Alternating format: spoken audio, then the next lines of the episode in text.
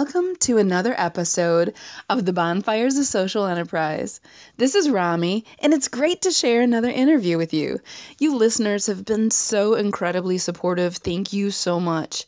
So, on this episode, you'll drop in on my conversation with Scott Tallenger of Left Handed Branded. You'll hear about how he began his left handed fashion design, and this time we highlight a product. I'm excited about that because I miss that sometimes. And of course, we have another great song for you at the end of this episode for your listening pleasure.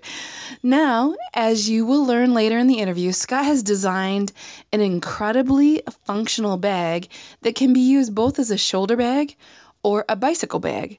This bag has some inspiration roots from the early versions of the saddlebag and some of the mail carriers.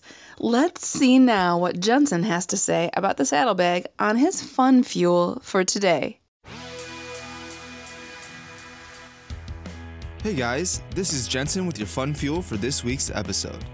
Today I will be talking about the history of the saddlebag. The first saddlebag is believed to have been made by the Sarmatians in 365 AD. They were famous horsemen of that era who used horses in warfare and battle. Their saddle creation was then later brought to Europe by the Huns. The Europeans quickly realized that with a saddle, they were able to maintain a better balance and have more accuracy with their weapons while riding horses. Over the years, the saddle was continually developed, resulting in softer, more supple, and more durable hides. Then, eventually evolving into having pouches and storage spaces on the side to carry equipment. And that is how we came to have the saddlebags that are around today. That was all for this week's episode. Enjoy the show. Thanks, Jensen. So let's get back to my conversation with Scott. Scott met me at a place called the Lafayette Market in Pontiac. We were just sitting out in the open chatting during the interview. You'll hear someone walk up during the interview and ask us if the music's too loud, and we just sort of left that in there, just because that's what happens. Also, I had to kind of wrap it up somewhat quickly because an entire group of bicyclists all piled in, and I think we both became a little distracted because we know that this is Scott's exact potential customer. so, as you listen, please lean in to hear how Scott is already using two things to his advantage as he talks about his story in the company. He talks about being left handed which many would consider as a handicap, especially in fashion design, and his design that evolves out of real functional needs. We'll come back to that later. Let's drop in now. Please meet Scott Tallenger.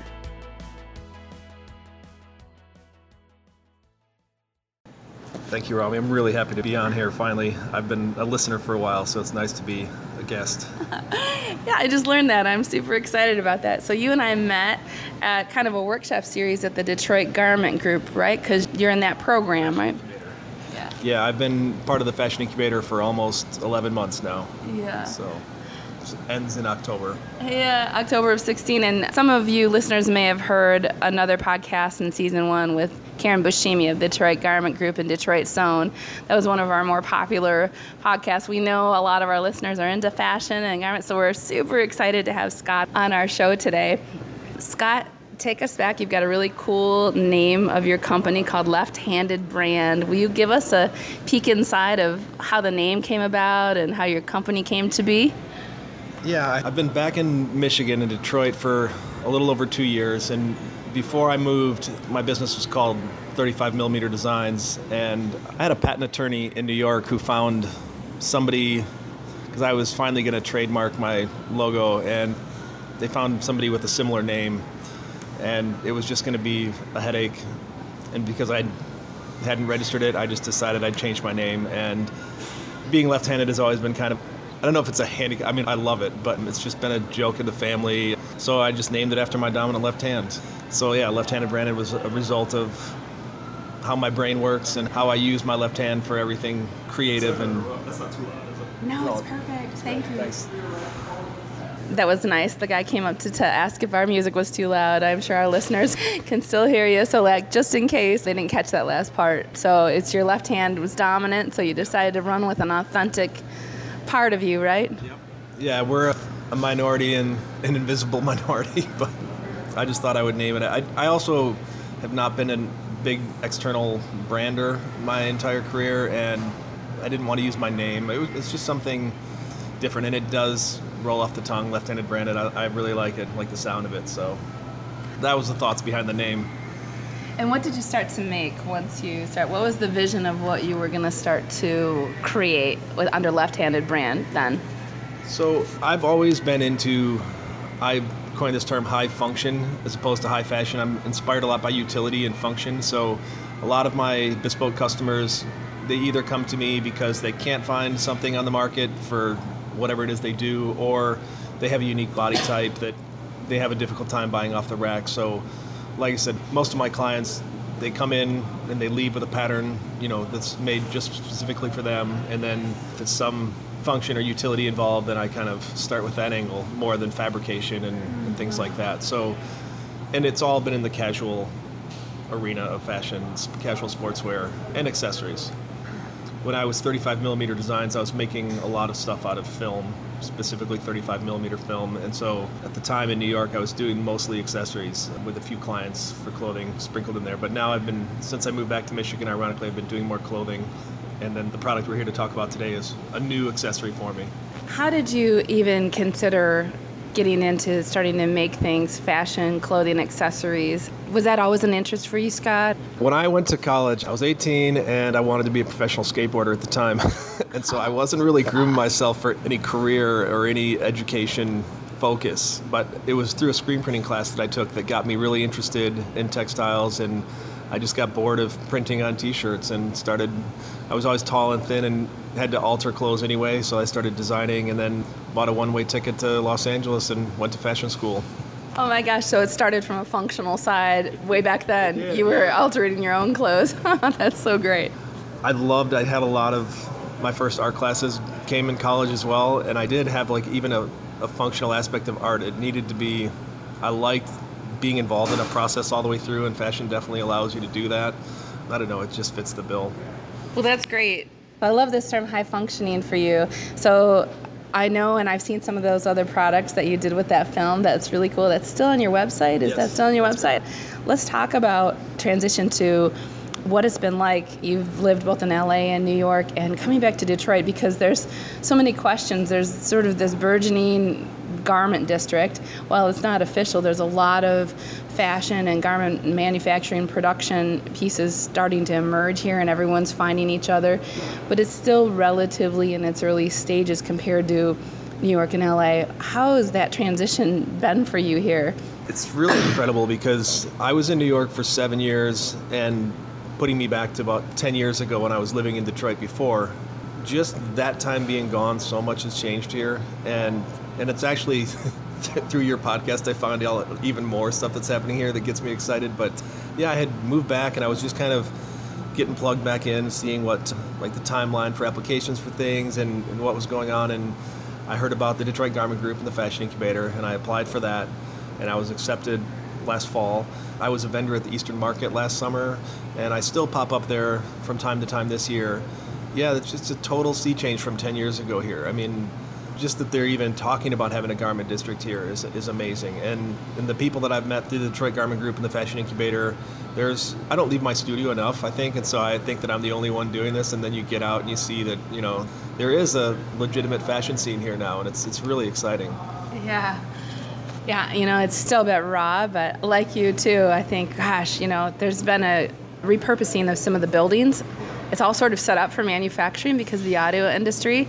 So some of it is pre-set up, and I also find that it's very collaborative. It can be a your industry can be super competitive, and it maybe is by nature, but it's also really collaborative. I'm noticing with those of you who are emerging in the scene here.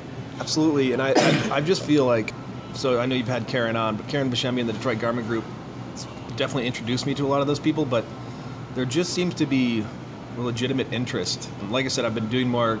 I thought I had a decent amount of clothing clients in New York, but it's been a lot more. Like the word of mouth, which is my main source of advertising, has just been incredible here. So there's yeah. definitely an interest, and maybe it's because as much as I say that there's a lot of people doing it, but maybe I do have a unique angle that, you know, coming from the function and form but it's been really good. It was a really good move to move back here, for sure. Yeah, well, that's good. Well, we're glad you're here. uh, and I love this high functioning thing. That always appeals to me. I'm always trying to have multiple purposes out of one product.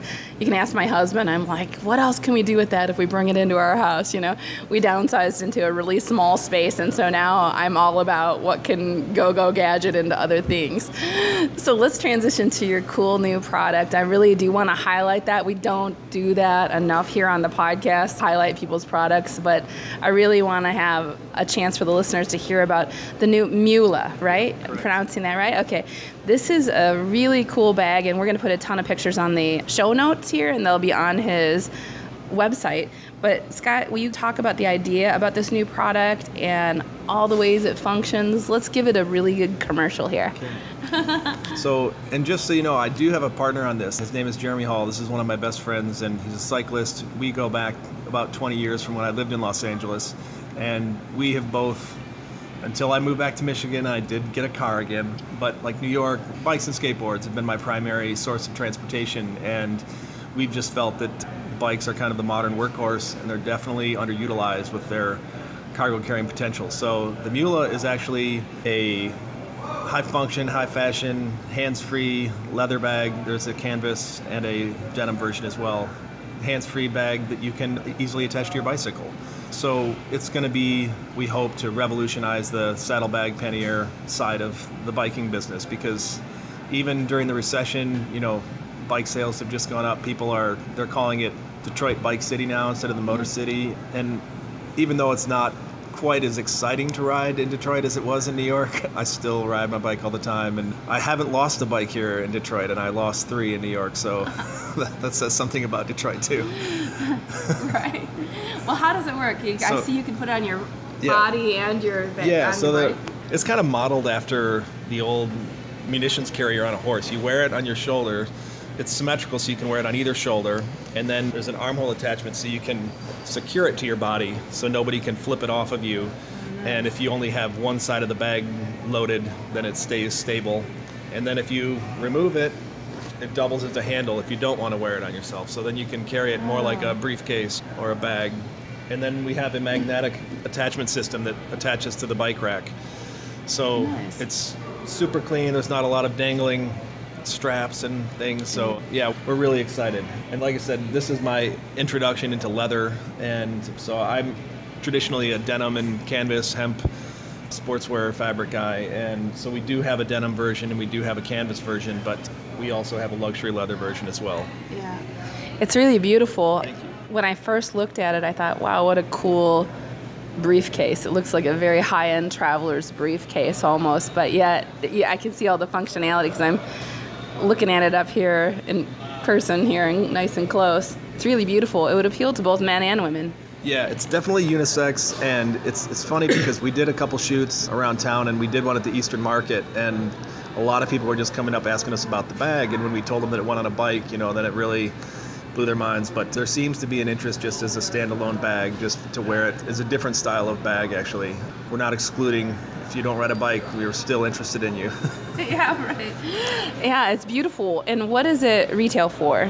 So we have a Kickstarter campaign going right now, and they're actually listed as discounts right now because these are going to retail for close to $1,200. But the Kickstarter prices, there's still some early bird specials left everywhere from 450 to 595 will be the Kickstarter price, and then the denim and the canvas will be half that, 169 and 250 and there's still some early bird prices on those for 169 and 220 as well. So there's still time. The campaign runs until september 25th okay great that's september 25th of 2016 and what's the address of the kickstarter right now why we're on this all you have to do is go to www.the-mula.com Oh, very cool. Listeners, go check that out. It is a beautiful, beautiful bag. And so, Scott, let's transition as I'm looking at this leather here. We talked a little bit before we started our interview about your local production and your local sourcing and there's many many listeners who may not know about some of the toxic things that happen when you don't do things locally and the benefits of doing it locally would you mind helping us all understand that a little bit more. Absolutely. I mean, for me, once I found out about the incubator, you know, it was just a few months into that that I found out that president of the Detroit Garment Group had started a cut and sew facility right here in Pontiac, and it's called Detroit Sewn. I had wanted to get something in production, and when my partner on this, he said, you know, Scott, I don't see you sewing all these bags, and so we reached out to Karen Buscemi at the Detroit Sewn, and they don't do leather goods, but they were happy to take on the denim and the canvas version. And then we found a company called Trims Unlimited, and they're actually in Imlay City, but they do mostly automotive interiors, and they do some stuff for the military. And this is actually their sample. This is one of the few things that I have on me that I didn't make. This was their production sample that they made to show us their quality work, and we're super happy with them. So they're local here. I've never produced anything overseas. Even when I lived in Los Angeles, my manufacturer was downtown. And you know, as far as me being able to kind of oversee production and be involved, it just I don't see how to do it abroad. I just want to do it here, and that's been a big push in this city. Detroit Bikes, you know, is another great story. Just making their bikes here, but then also they just caught the attention of Citi Bike in New York. They're making their bikes for them. They just got a big contract. So I'm happy to be a part of the made local movement here. That was really important to us. So that's one ingredient to our price point being a little higher this time because we are committed to that. So you are paying for that as well. Let's stay on that for a minute on this local thing. One of the questions that we get here a lot on the podcast and just generally to our company, Gingrass Global, is if you are an entrepreneur that's doing, producing either a service or a product that I would call very boutique or very unique, while there's always a pressure to, you know, grand scale it and just scale and manufacture it in mass production, that's what I was looking for sometimes that's not always the best thing for your company. And we have a lot of entrepreneurs that write in and say, Gosh, I've got a product that maybe two or three people I could oversee, or maybe up to 10, but beyond that, I'd feel uncomfortable that I couldn't control the quality. And that's a legitimate issue for some entrepreneurs.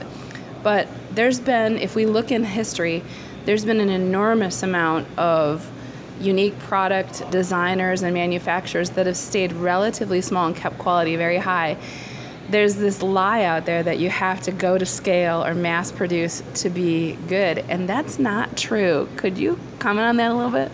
I mean, this is my introduction into crowdfunding as well, and we've done it because it's it's really difficult to walk in to a bank, and typically the small business loans are more than I need, and then they want a certain percentage down. And so I've never had the funds to do anything on that large of a scale. And this is still, I think Detroit Sewn has 12 to 13 sewers, and Trims Unlimited has 25 on the floor. You know, so these aren't mess. It's still a small environment, still easily to oversee it and stay on top of it. But I mean, as much as I could see the application going in a lot of directions and a lot of people wearing it. It's still going to be a pretty high quality, small scale thing until people hear this podcast.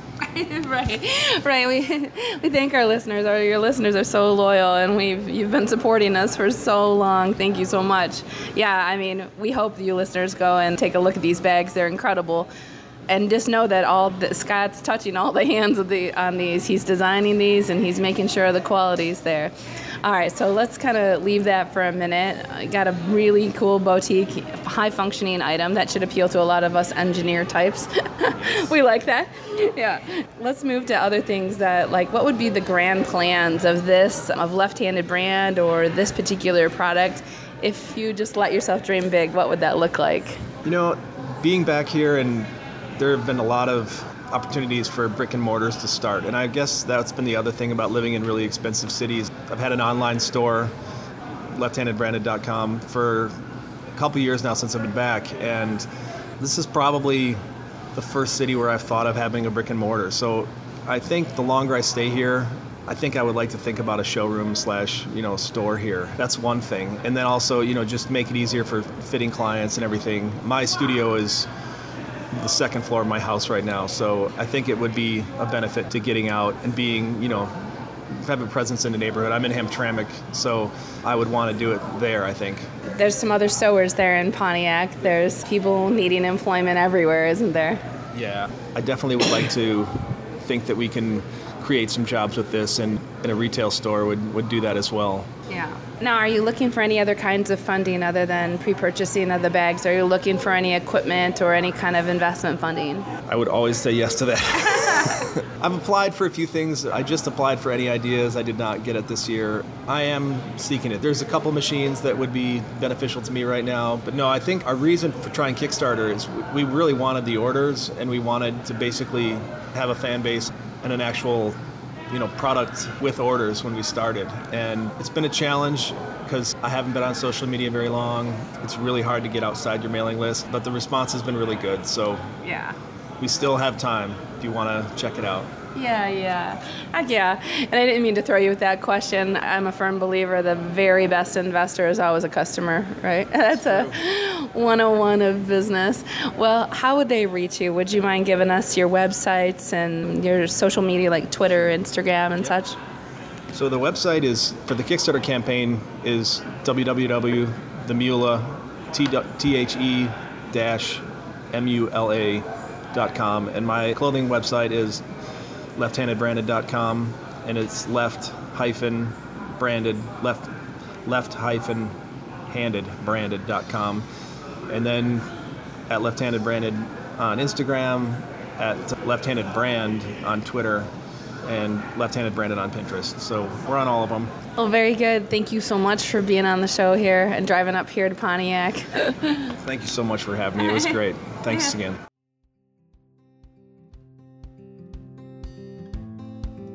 I want to thank Scott again for his time and candor. I slipped out of the market while all of the bicyclists gathered around. I'll have to circle back and see if he made any sales. so, before I send you off to our closing song, I'd like to encourage anyone who is in an inventing and creating stage of their social enterprise. While it's always important to be observing your customers' needs, sometimes the best ideas come from our own needs. Scott is such a great example of this. His products are completely designed to be solutions for functional issues that people encounter. I think we often think that the product or service has to be, I don't know, beautiful or, as some would say, sexy first, but that's not really so. If you take a look throughout history, most of the longer lasting inventions began out of a need that someone was trying to solve, a functional solution first. If you're out there in the functional land, stay at it. We need creative functional solutions just as much as good looking ones. Just remember, we want it to solve something for us first, and then you can put the bow on it. Alrighty then, let's close this out with another great artist curated by Detroit's Assemble Sound. You've heard this artist before.